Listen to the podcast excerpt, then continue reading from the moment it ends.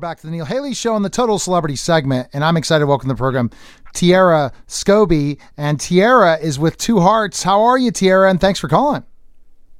Yeah, I'm great. Thanks for having me. Absolutely. I, I, I was able to learn a lot about the film a couple months ago and just the, about this whole love story and the process to learn about that love story. So, kind of take us down the path of who your character is. Yeah, for sure. Um, so Two Hearts, you know, follows two couples. Um, I play Sam in one of the couples who's in a relationship with Chris. They meet in college, um, and it starts off as a very young, very you know fresh love. Them kind of navigating life in the world together, and then through. But yeah, it's uh, it's a really amazing character to play. She's full of so much life and love, and I think being able to tell her story um, and honor what you know this woman went through and how it, this relationship changed the course of her life is was a really amazing experience for me. And that's probably why, again, in, in the conversation that the, of your character is that she went through a lot, but you really can't see say how much she's gone through till you see the film, and that's okay. But I mean, in a lot of ways, preparing yourself for this role, how did you prepare? I, you know, it, it, it's it's one of those roles that's a bit hard to prepare for, and I think what I really did was I trusted the writing and I trusted the people I was working with, and for me, more than anything, I just really put myself in the shoes of these people and what they went through because this happened to them and this was their life, and I wanted to honor that and do it justice. So I just, you know, I tried as hard as I could to imagine what it would be like for me if I if I was really in Sam's shoes. Yeah, I mean, uh, definitely, and that's in the process and understanding specifically life and what life's about and love and, and in a way you've not had a character like this, have you, in your career? Um, no, no. I feel like most recently my role on Dirty John was maybe it was one of the other times I played a real life character and, and, and told the story of something that happened to a woman. It was also a relationship story and also with an unfortunate ending. but you know, kind of um, kind of different circumstances. But uh, I definitely think that you know playing a real character adds this levity to everything that you do. And what do you what do you think of working with the entire cast and the, the story in general? What are your thoughts? Working with the entire cast was amazing. It was I didn't I I a majority of my stuff was with Jacob. Um, I unfortunately didn't get to work with Radha and Aiden as much um, because it was almost as if we were filming, you know, two kind of separate movies until they kind of segue and cross in the end. But um, no, it was amazing. It was we had so much fun. We filmed part most of it in Vancouver where I'm from, which was awesome. And then we actually got to go to Hawaii and film a portion of it, which was just a very incredible experience. And as, you, as you've heard from the director and everyone, this story has been a lifelong journey to get this made, this movie. So I'm sure you're excited yeah. to see it out there too for the work that the entire team has put into it to finally have it finally come out uh, next week. Totally. I mean, yeah for us, we filmed it two years ago, so I'm I'm so excited for the world to finally see it. I feel like people are sick of me being like, "It's coming, trust me, it's coming." So now it's it's finally almost here, and I'm I'm so excited for people to be able to go and see it. Yeah, and that that's that's the thing, and I'm and I'm sure that you're hoping that we're back to normal at one point. That you know it's good that what theaters are doing, but I can't wait till that theater experience really comes back again. I'm I'm keeping my fingers crossed, right? Yes, me too. It'll happen. It it it has to. Everything everything eventually I feel like will settle to a new normal, but I hope that theaters and sharing experiences like that will um, be something that comes back into our lives. And then how much have you had in, in your challenges of this of COVID 19 and dealing with it, how have you kind of changed as a person? Specifically, the way acting has changed, the way work that you thought would be happening, and how interactive to be able to interact with other people. How's that changed your life? You know, it's been a real, it's been a real um, testament to patience. I think for everybody during this time, just taking it one day at a time, one step at a time through all the unknown, which I know is so hard for so many people, including myself. I think you know, just just finding things, you know, day to day that bring you little bits of happiness and, and peace through all the confusion. And for me, you know, I don't get a ton of time where both me, my sister, and my parents are all in the same city not doing anything other than like Christmas. But for us to actually have this time to spend some quality time with each other without any work or anything coming up was kind of a unique experience for us as a family because you know my sister's in the industry as well and it's just always a whirlwind but it, yeah no it, it's it was just about trying to practice my patience as much as I could and not get ahead of myself. That's great. And uh, best place we can connect again. The film comes out uh, the second week in October. I think October fifteenth. Is that correct? Am I right on the date for the release? Six, I think it's the sixteenth. Sixteenth, October sixteenth. Everyone can check out the film Two Hearts. Uh, by just mm-hmm. googling, it's all over the place. Trust me. And uh, I'm looking forward to. Hopefully, I get the opportunity to, to see this before it comes in the theaters. I'll have to ask for sure because again, I've heard the story, spoke to the director, learned so much about this story, and again, it, you can't tell us in this interview except, hey, you love uh, Tiera's work, then you got to go and uh, check the film out, and especially with the great cast that she has and a great story, but we just can't give that story away. It's almost like a book in so many ways, right? You can't really say much or, or it spoils it. So people need to go check out the film and uh, think about love again, especially with all the challenges. So yeah. I appreciate you coming by. Thanks again. Yeah, no problem. Thank Take you. care. As you see you. Bye bye. You listen to Neil Haley's show. Thank we'll be back. And you're welcome. You're listening to Neil Haley's show, and we'll be back in just a moment. Neil Haley here Lensec has been a sponsor of the Neil Haley Show and Total Media Network for around a year and a half, and I wanted to tell you a little bit about Lensec. Lensec has been a pioneer in IP security video since 1998. The company is a trusted security partner with experience around the world. Lensec has experience working with customers in higher education, K through 12 education, government, public safety, critical infrastructure, healthcare, commercial, and more. The physical security experts at Lensec help customers develop enterprise solutions for their complex physical security projects using our flagship software, Perspective VMS. Lensec's enterprise level video management software, Perspective VMS, is a browser based software that streams and captures IP security camera video. The latest version of PVMS uses HTML5 interactive features in a thin client application that is designed to provide real time situational awareness. Access control and other advanced features are integrated into a unified security platform, creating an ability to track behavior and movement while monitoring the live or recorded video. For more information, please visit lensec.com. And now back to the show. We're back to the Neil Haley Show here on the Caregiver Dave Celebrity segment. And I'm excited to welcome the program Caregiver Dave. Dave, how are you? How's your leg? Are you walking yet? What's going on on all this? Yes, yes, yes, and yes. I'm doing great. Thank you for the questions. Uh, and uh, this is our first uh, cool day out here in Southern California. No more 100 degree days. And the election's coming up, so we know COVID 19 is going to just disappear when that happens. I don't so, think so. Good. I, three, I say five more years. I'm being really. See, Samantha's being so positive, and I thought Samantha was like 25 the way she interacts. But our guest today is a child actress and an actor, uh, Samantha Autry. Samantha, thanks for stopping by. And you know, it's funny, Samantha, when I, you're talking to me, you're holding a conversation, and you're only 18, and I'm like asking all these kind of and you're being so positive. I guess because you're young, you could be positive, right? Uh, Dave and I have gone through everything, really. and you, COVID is a little bit well, you know, your life's shorter, so you COVID's become a, a part of your life for about six, seven months of your 18 years. So us getting this is like our memories of times to think about this. It's like wow. And so, how have you survived the pandemic so far? Well, uh, I've survived, uh, I've thrived, and you know the thing is too, it does affect the younger generation. I know myself. I mean, I had a virtual graduation, which wasn't great. So uh, that was a part of COVID that was very depressing.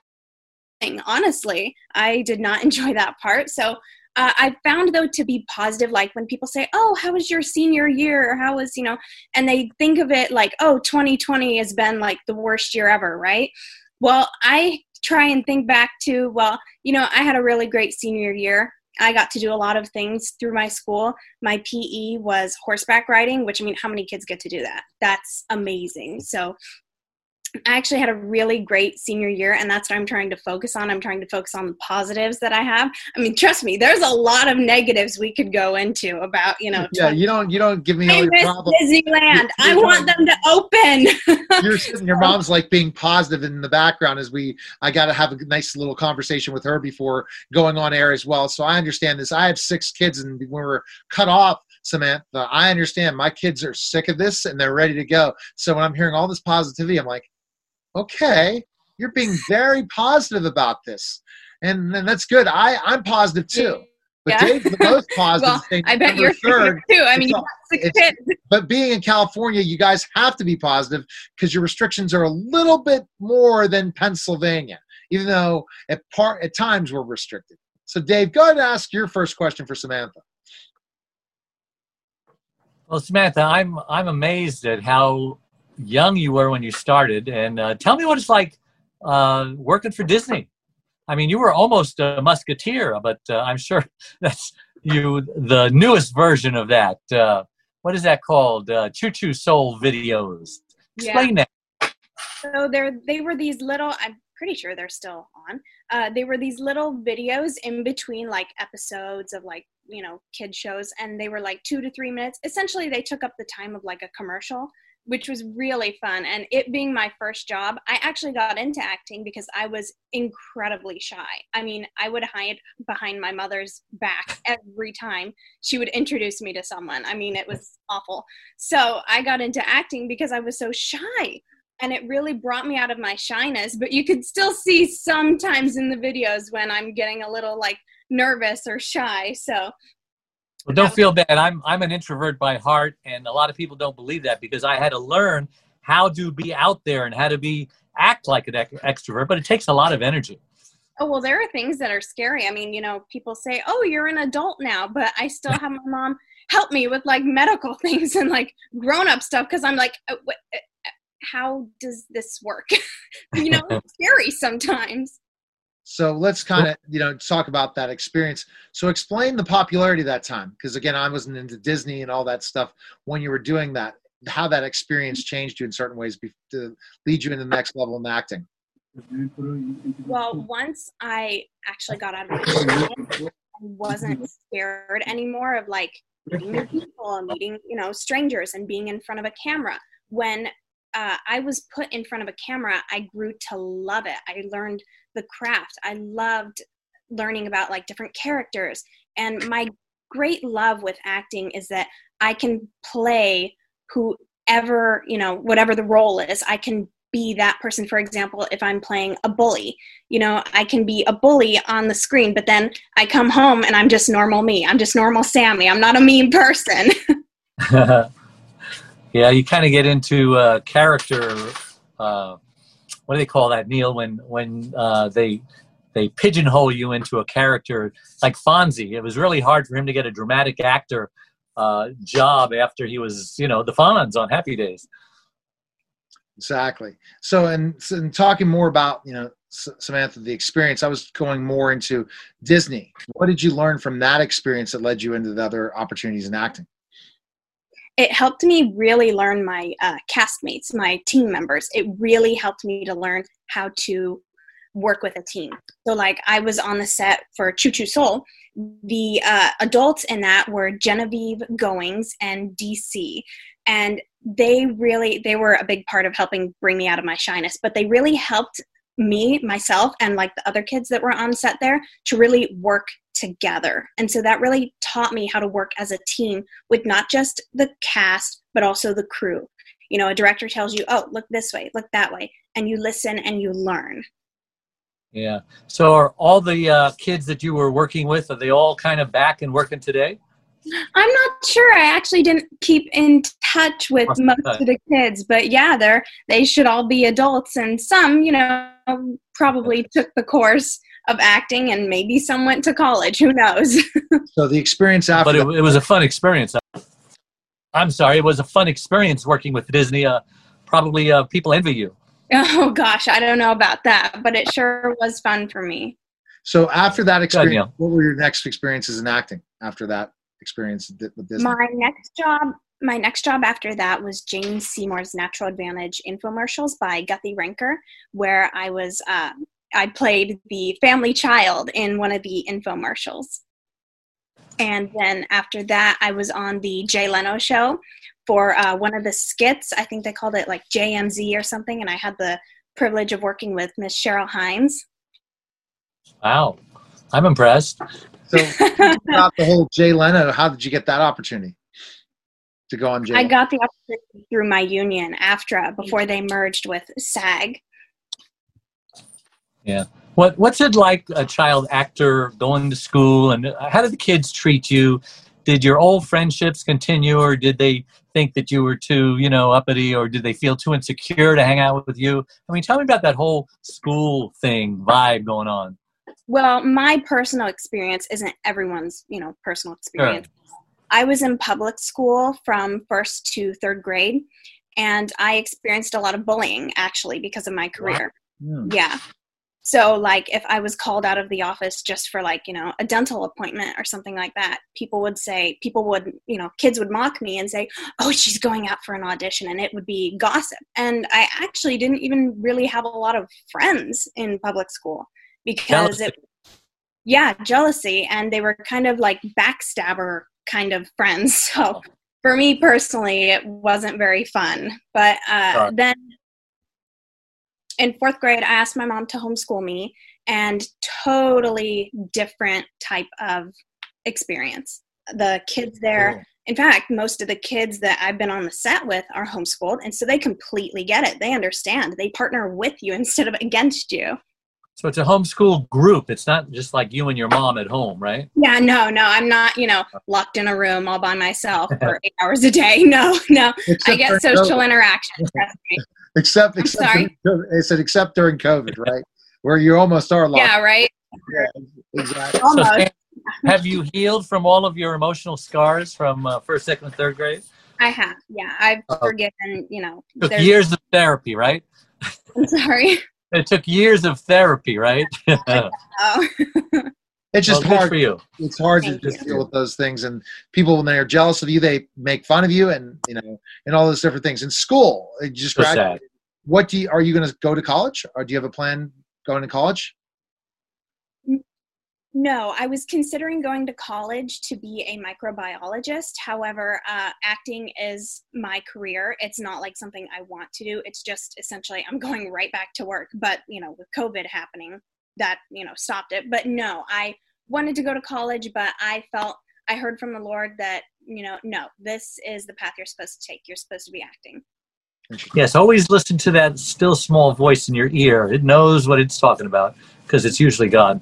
Good for you. Thank you. And so why do you love acting so much? Because again you said you talked microbiology. You could have said okay i was a child actor. It's time for me to go to college and then kind of maybe think about this another time there's many reasons why I love acting. Like how I said earlier, I can be whoever I want to be that day, whatever character I can be.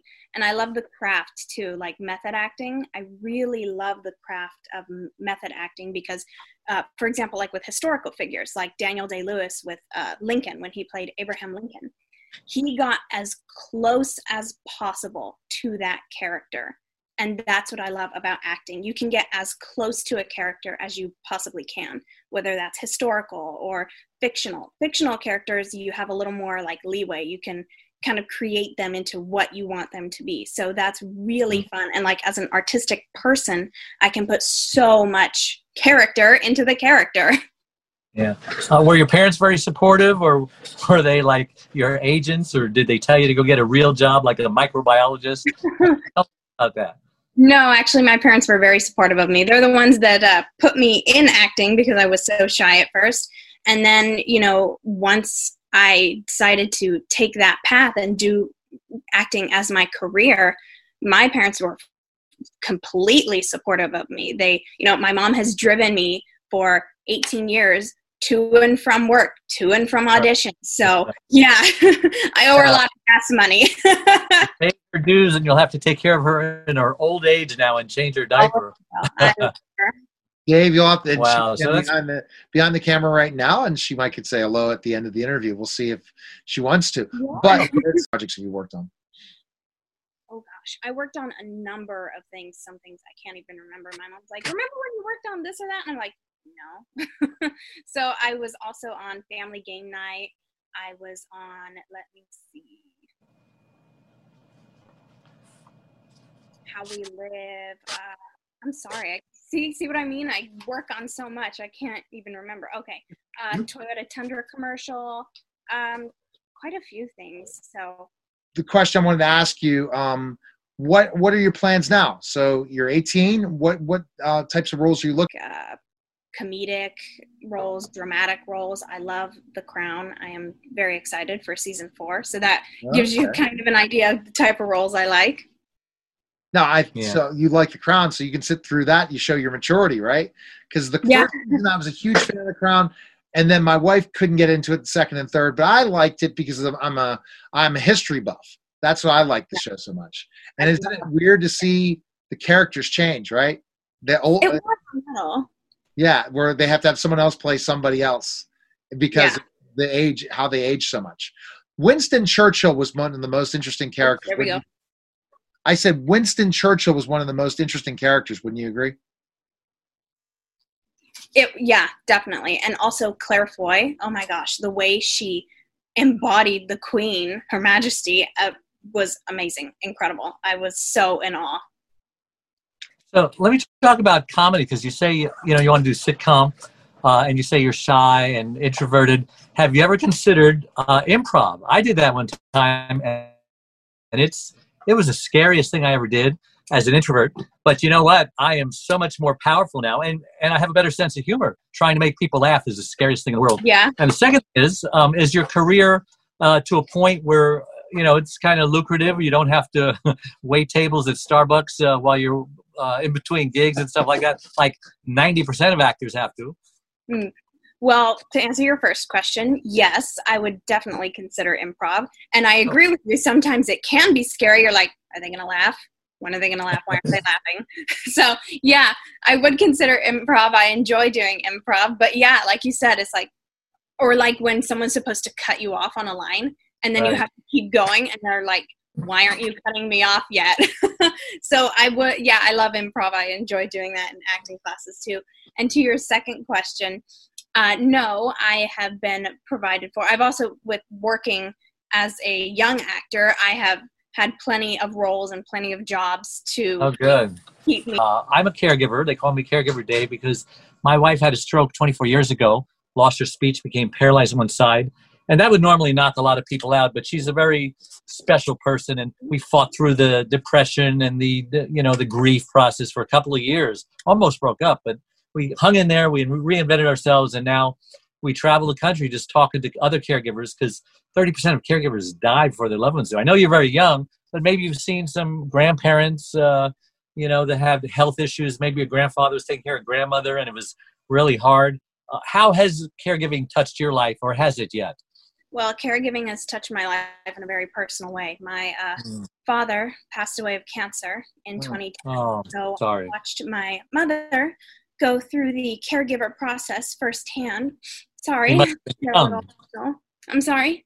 He must have been young. He was. He was young. He wasn't even. I'm so sorry. Thank you. I appreciate that. Um, but you saw how how it took its toll on her. I'm assuming. Oh, definitely. Yeah. I, not just her. I mean, I've seen it in other people's life. Uh, Stephen Hawking's ex-wife oh, was yeah. a caregiver. I mean, I saw it through that. And my grandmother, she just went through COVID. She had COVID. She's 85. Uh-huh. So I've seen the caregivers that, and like our uh, our first responders and our healthcare workers that have caregiven and cared for all of these people, and like my grandmother, and they don't even know a person maybe. So I've seen a lot of caregivers in my life. Yeah, that's why I created my website, caregiverdave.com, to give support to the caregivers because a lot of them become sicker, become uh, hospitalized, now they need a caregiver of their own. And like I said, 30% of them die before their loved ones do. So anyone who you meet in the future, just send them my way, caregiverdave.com, and we'll try to keep them alive. well, it's not just the physical, it's the mental too. Of, of course. caregiving for someone. Of course, the stress. It's the stress that kills. Yeah. Yeah. Well, it's because like the caregiver has to suppress their own emotions to essentially like keep everything together and keep everything together th- for the family. I know that my mom, you know, bra- put on a brave face every day to she was the helm of our ship, our family ship, and she did an amazing job at it. Sure. Yeah, the biggest advice that I give to people is put your oxygen mask on first. So, so you know, before you help your loved one with their mask, mm-hmm. otherwise you're going to both go down. And just listen to the airlines. Yeah, right. I say that to people too. You know what they say: mm-hmm. put yours on first, and then yeah. Instead of tuning them out every time I go on a plane. Exactly. All right. Well, Great talking to you. So, Sam Samantha, what I was trying to say is, where can we find more information on you? Well, I am on uh, social media. I'm on Facebook and I'm on Instagram. I'm also on IMDb. All of them are Sami Autry, S A M I A U T R Y. I go by Samantha, but I got my accounts when I used to go by Sammy. My family calls me Sammy. So that's where you can find more about myself. And you're waiting to hear after COVID when shooting and you start doing some new projects, right? Things Yeah. you can't say yet, right? Yeah, that things you're I the can't say works. A lot of auditions, right? On Zoom, right? That's what they're a doing. lot, right a lot of self taping for auditions, let me tell you. You know, Sam, everyone, every girl that I've ever met whose name was Samantha was named that way because of Bewitched, the show. They they named you. after- no, Did that happen in your case? no, actually, my name came from the biblical name Samuel, which means here's from Ah, God. Yeah, who is that? very cool. I, I'm very happy with my name. My advice: uh, always put God first in your life, and always ask Him if you should do this or that, and you'll be happy like me when uh, at the ripe age of sixty-six. I do. I always put him first. I always ask him for his advice. All right, well, All right. Sam, Well, God I bless. appreciate I appreciate you coming by. Thanks again, and thank Mom for setting up the interview as well. Thanks, Mom. As she's Thank saying, you. She's over here. She's saying thank you. Yeah, and guys, See what she looks like. Peak. Uh, Yes, she's going to chop in and say hi or not. no, she's already she's already out of frame. She's already in the other room. okay. Well, okay. That's great. Say hi, to Sam, say hi to Samantha's mom, and we'll see you soon. Samantha, thanks for stopping by. Thank you, gentlemen. Nice All right, to see care. you. All right, see it. Thanks. All right, bye bye. Bye bye. All right, guys, that was the Neil Haley Show.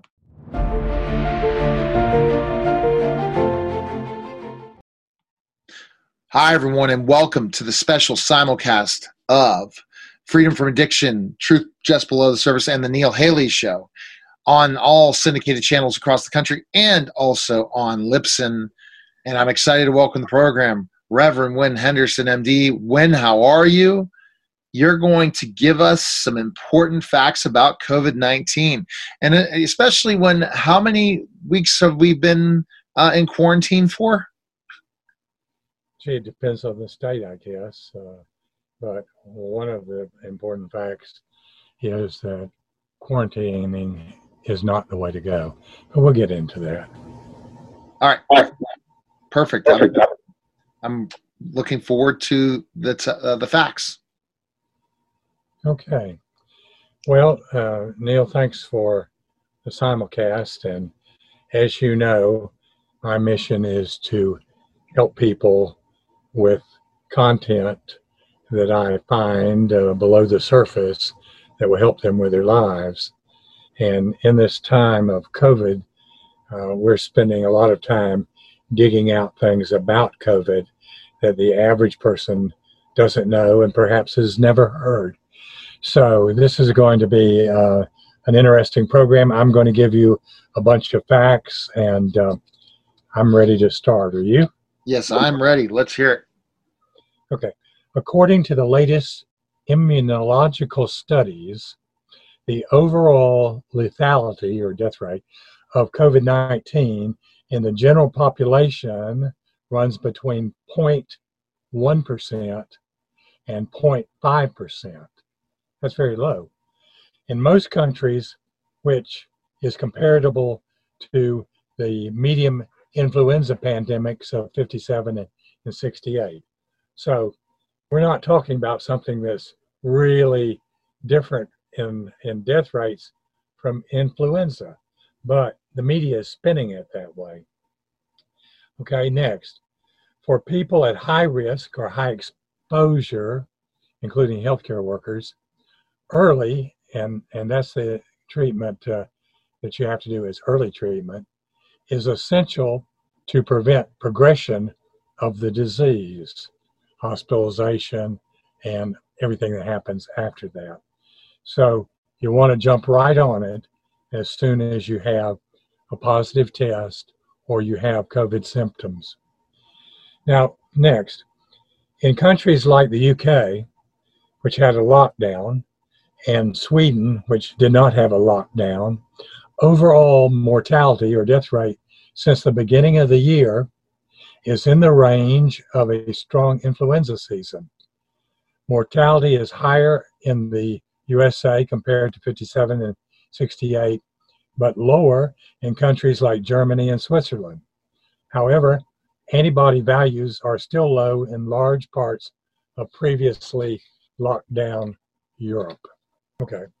In most places, the risk of death for the healthy general population of school and working age people is comparable to their daily car ride to work. The risk was initially overestimated because many people with only mild or no symptoms were not taken into account. Next, about 80% of all people develop only mild or no symptoms. And even among 70 to 79 year olds, about 60%, 6 out of 10, develop only mild symptoms. About 95% of all people develop at most moderate symptoms and do not require hospitalization. Next point up to 60% of all people may already have a partial T cell immune response against the new coronavirus due to contact with previous coronaviruses, uh, cold viruses. Moreover, up to 60% of children and about 6% of adults may already have cross reactive antibodies. Next, the median age of COVID deaths in most Western countries is over 80 years. 84 in Sweden, and only about 4% of the deceased had no serious preconditions. In contrast to flu pandemics, the age and risk profiles of death thus essentially corresponds to normal mortality because you know people in their 80s and above they die at a higher rate than the rest of us right in many countries up to two-thirds of all the extra deaths occur in nursing homes because they don't benefit from a general lockdown. Moreover in many cases it is not clear whether these people really died from covid-19 or from weeks of extreme stress and isolation because the suicide rate in lockdowns is going up and in some cases is higher than the death rate from COVID that is trying to prevent. Up to 30% of all additional deaths may have been caused not by COVID 19, but by the effects of this lockdown, panic, and fear. For example, the treatment of heart attacks and strokes decreased, went down up to 40% because many patients dare not go to the hospital. So the, the lockdown is causing uh, increased deaths in other areas other than COVID 19. Many reports of young, healthy people dying from COVID 19 turned out to be false because many of these young people did not die from COVID 19 they had already been seriously ill, like, for example, undiagnosed leukemia, or they were, in fact, 109 instead of nine years old. That's a fact that was reported. The claimed increase in Kawasaki disease in children also turned out to be exaggerated. Most COVID 19 symptoms can also be caused by severe influenza, including pneumonia, thrombosis, and temporary loss of the sense of taste and smell. But with severe COVID 19, these symptoms indeed are much more frequent and more pronounced. Next, about 10% of severe symptomatic patients develop post acute, that means after the infection, or quote, long unquote, COVID, and report symptoms that last for several weeks or months. This may also affect younger and previously healthy people with a strong immune response to the new coronavirus.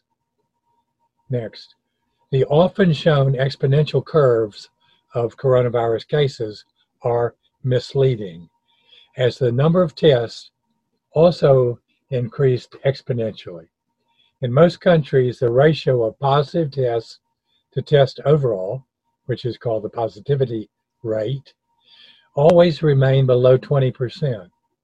In many countries, the infection peak was already reached well below the lockdown came into effect.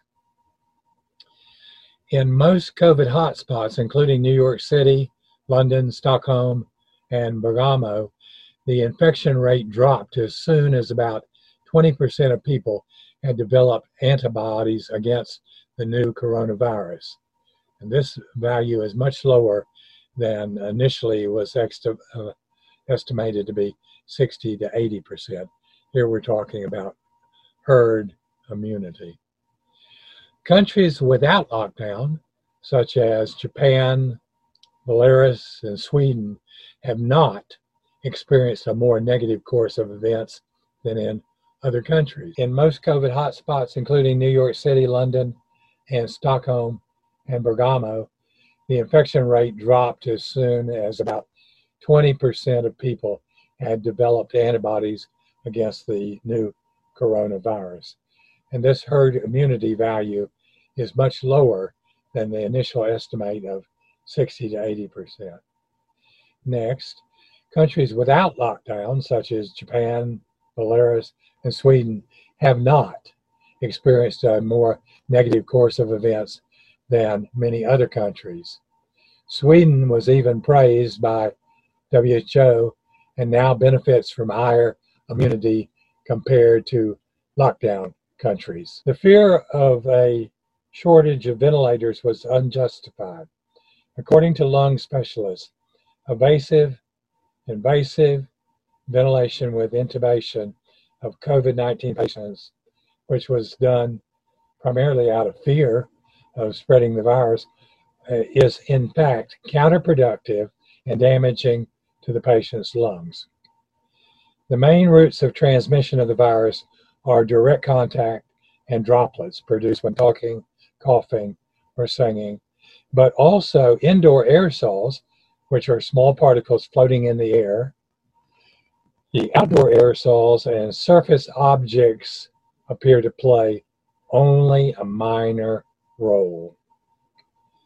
There is still little or no scientific evidence for the effectiveness of cloth face masks in the general population, and the introduction of mandatory masks could not contain or slow the epidemic in most countries. Some experts warn that face masks may interfere with normal breathing and become germ carriers if used repeatedly. Many clinics in Europe and the United States remain largely underutilized during lockdowns and in some cases had to send staff home. Millions of surgeries and therapies were canceled, including many cancer screening and organ transplants. Several media were caught trying to dramatize the situation in hospitals, sometimes even with manipulative images and videos. In general, the unprofessional reporting of many media maximized fear and panic in the population. As a result, according to international surveys, most people dramatically overestimate COVID 19 lethality and mortality. I'm talking about virus test kits, which uh, used internationally may in some cases produce false positives and false negative results, react to non infectious viral particles from a previous infection or react with other common coronaviruses with partially similar gene sequence, which means that if you get a positive test, you're not necessarily positive. Numerous international renowned experts in the field of virology, immunology, and epidemiology consider the measures taken to be counterproductive and recommend rapid natural immunization of the general population and protective risk groups. At no time was there a medical reason for closing elementary schools, as the risk of disease and transmission in children is extremely low. There is also no medical reason for small classes, masks, or social distancing rules in elementary schools. Several medical experts describe express coronavirus vaccines as unnecessary and even dangerous. You know, the push that we've got to get something out as quickly as possible. Right. Indeed, the vaccine against the so called swine flu of 2009, for example, led to cases of severe neurological damage and lawsuits in the millions. In the testing of the new coronavirus vaccines, too, serious complications and failures have already been reported. So, what does that mean? The faster you press to get something out, the greater the likelihood that it's going to be dangerous to you. A global respiratory disease pandemic can indeed extend over several seasons, but many studies of a quote second wave are based on very unrealistic as- assumptions, uh, such as a constant risk of illness and death across all. U.S. nurses describe an oftentimes fatal medical mismanagement of COVID patients due to questionable financial incentive to doctors and hospitals and inappropriate medical protocols. However, in many cases, COVID lethality has dropped significantly due to better treatment options. The number of people suffering from unemployment, depression, and the domestic violence as a result of the uh, measures has reached historic record levels. Several experts predict that the measures will claim far more lives than the virus itself. According to the UN, 1.6 billion, and that means 1.6 thousand million people around the world are at immediate risk of losing their livelihood. And when they lose their livelihood, the suicide rate goes up.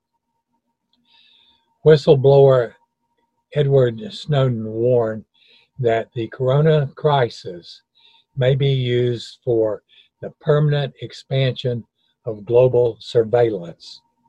In several parts of the world, the population is being monitored by drones and facing serious police overreach during lockdowns.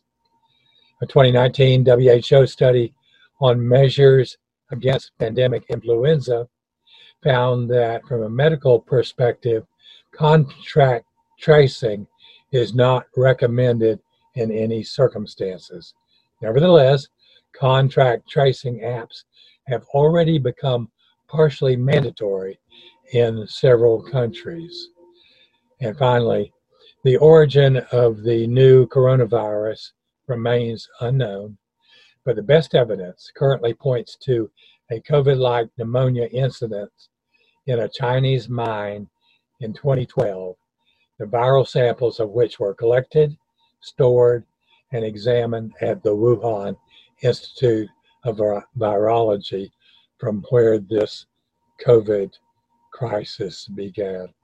And those are some of the uh, facts just below the surface that uh, that I wanted to share with you today.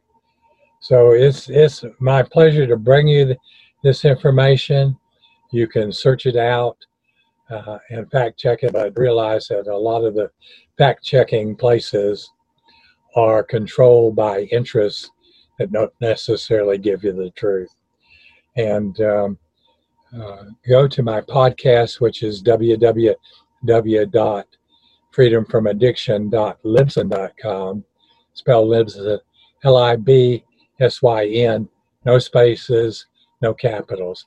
And get my free podcast, which will keep you up to date. Subscribe to it so that you can get the latest on what's happening on the coronavirus uh, front.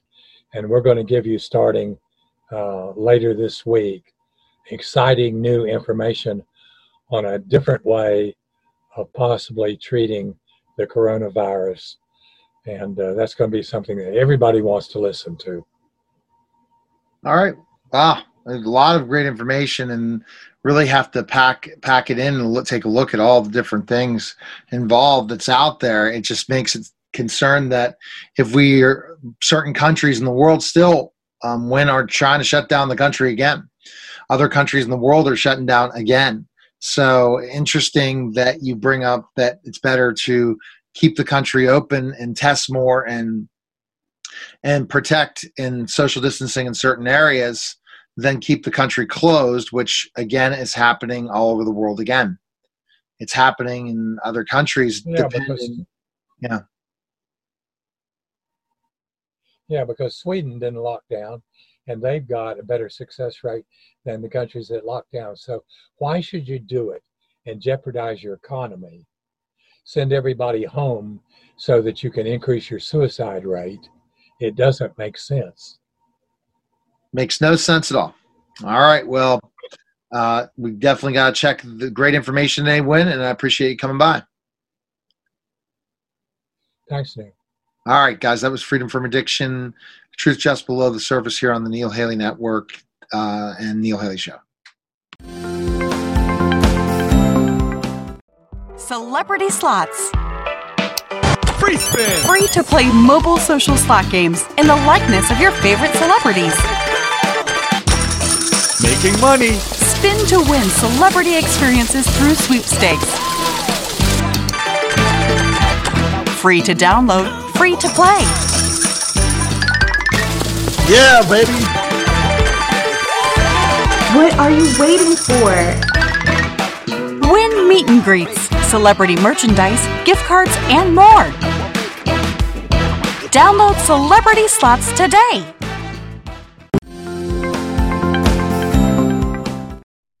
We're back to the Neil Haley Show, and I'm really excited about this guest because this guest is kind of going to really explain what songwriting's about. I talked about before in different episodes and different things how I covered Songland and talked to other songwriters of celebrity songwriters to people who just write songs and, and the process. But this guy knows exactly the process. So I'm excited to welcome the program um, Billy Seidman.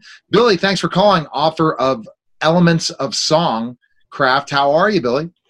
I'm well, Neil. Wonderful to uh, to be with you. Thanks for inviting me on the show today. Absolutely. Let's kind of go right and break down. Give me your background as a in in music.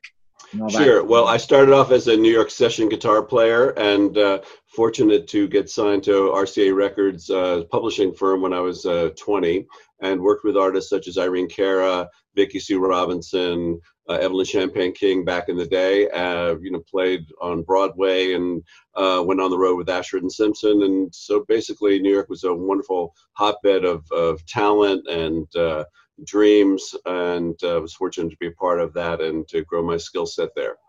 So very interesting. You talk about so you were on Broadway, involved in a lot of stuff in Broadway in New York. Yeah, well, I played guitar. I was in I was a session musician, and so I'd play uh, guitar at different shows. Um, and as I said, went out on the road with Ashford and Simpson. But in New York at that time, there were so many sessions and uh, you know a really vibrant life for uh, for people to learn their trade and learn how to be a songwriter.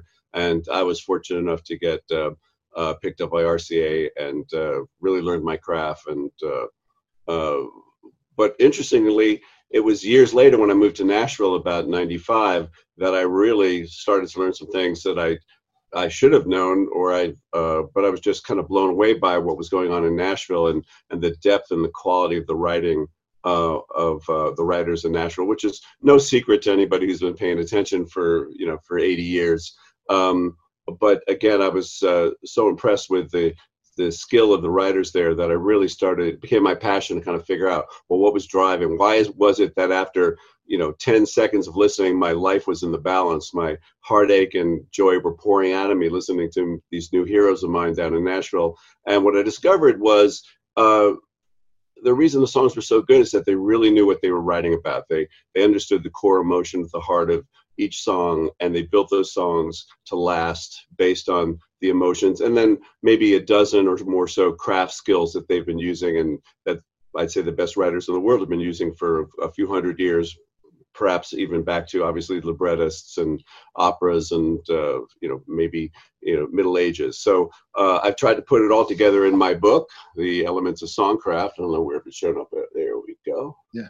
Um, and um, so um, you know, it's really a manifesto for writers, young developing writers, to get organized around the tools that the best songwriters today and the best songwriters historically have been using to win mass audiences for their music.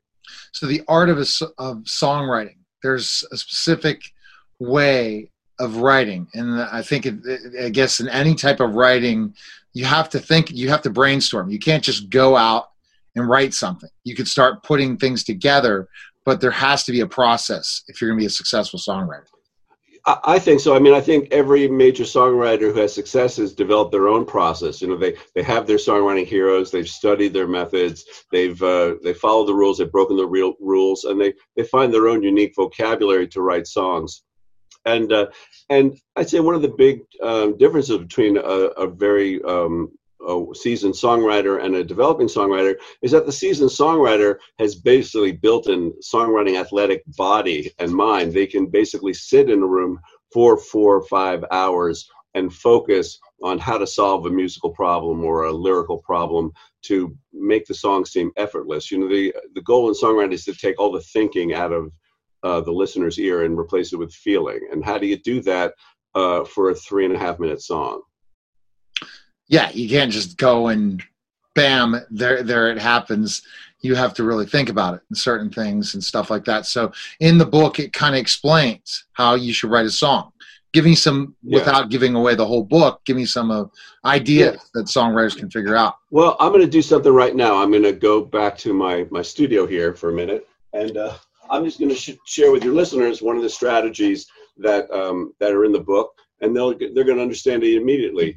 Um, there's a strategy I call the problem solution setup. So in many many songs, and everybody kind of knows this information, but I'm going to frame it in a way that when you hear it in in songs, you'll go like, "Oh, that's the problem solution setup." The verse is the problem. Carole King's uh, "You Got a Friend," great example. When you're down and troubled and you need some love and care, and nothing nothing's going right.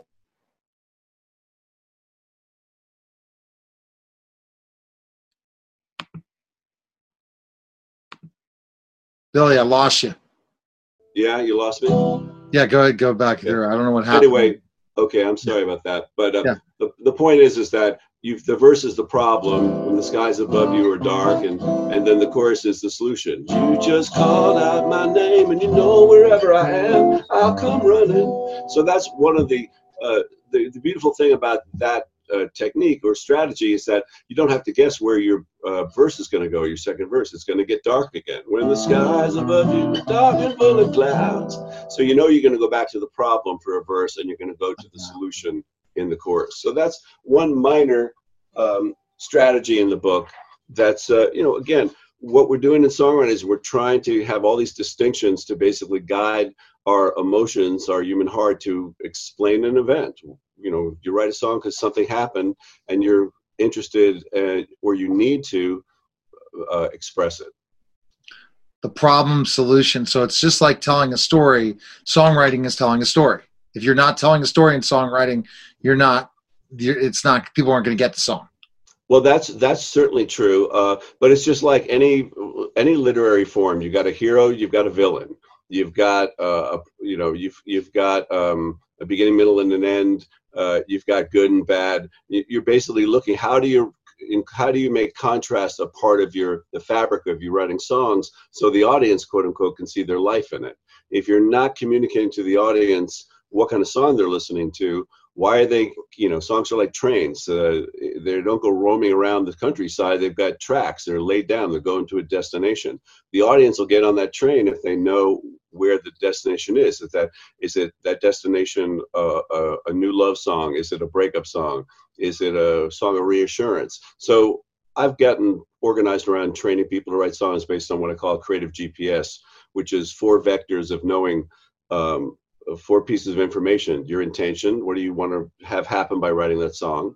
Uh, core emotion what emotion is the song typically written on which is kind of your basic emotions. Joy hope loss grief regret. Uh, swagger is a big one for attitude songs party songs celebration songs. Um, and then uh, song category. Is it a breakup song? Is it a makeup song? And then finally what i call the fourth vector is audience tracking. What craft tools are you using to make sure the audience stays on that train stays in that song with you to see their life in it for three and a half minutes? How challenging is it to have the right to get the right song that the audience likes especially when there's so many songs out there? That's a great question neil. And what i'd say is is that you've got to figure out how to marry surprise to familiarity. There's so many songs out there that if you can't find a surprising way, uh, I was listening to a Brad Paisley song the other day, and I think the title is uh, uh, "There's No I in Beer." You know, so it's a you know, it's, it's, it's a team effort. You know, so let's you know it's a drinking song. You know, they're drinking. They've been writing yeah. drinking, drinking songs have been written for hundreds and hundreds of years, and you know, so the inventiveness of of of figuring that out um, is a good example of uh, writing songs that have um, that combination of surprise and familiarity. And then, yeah, and it's interesting when you go through that process. I had someone on from The Bachelor that's a singer now, and she talked about she wrote her song in a Uber when she was mad at her boyfriend and just wrote it in seconds, just like on a piece of paper, and then there you go, and then her game it became a song. But it depends who the person is too, right? And that helps in the process. So if they're the, do you think the singer and songwriter need to marry together, or do you think there's definitely place for lots of just songwriters that don't have that are not sing are not performing it? Well, that used to be the case. Uh, you know, I, I love singing and I, you know, and I'm, I'm an okay singer, but I work with some of the best singers in the world. So I'm looking for them to deliver the beautiful sonics of what they can, the sound of their voice and the range of that they have. Um, I think it's, uh, um, in maybe some respects, much more difficult today for a pure songwriter to find commercial success. Um, but then again, uh, songs are typically written in the pop format of you know three, four, five writers are on them. So someone in that wow. wolf pack is going to be you know have the right voice to uh, deliver the song. So I appreciate you coming by, Billy. Thank you so much. Great to be here, Neil. Stay well. All right, you too. Bye bye. You're watching and listening to Neil Haley Show, and we'll be back in just a moment.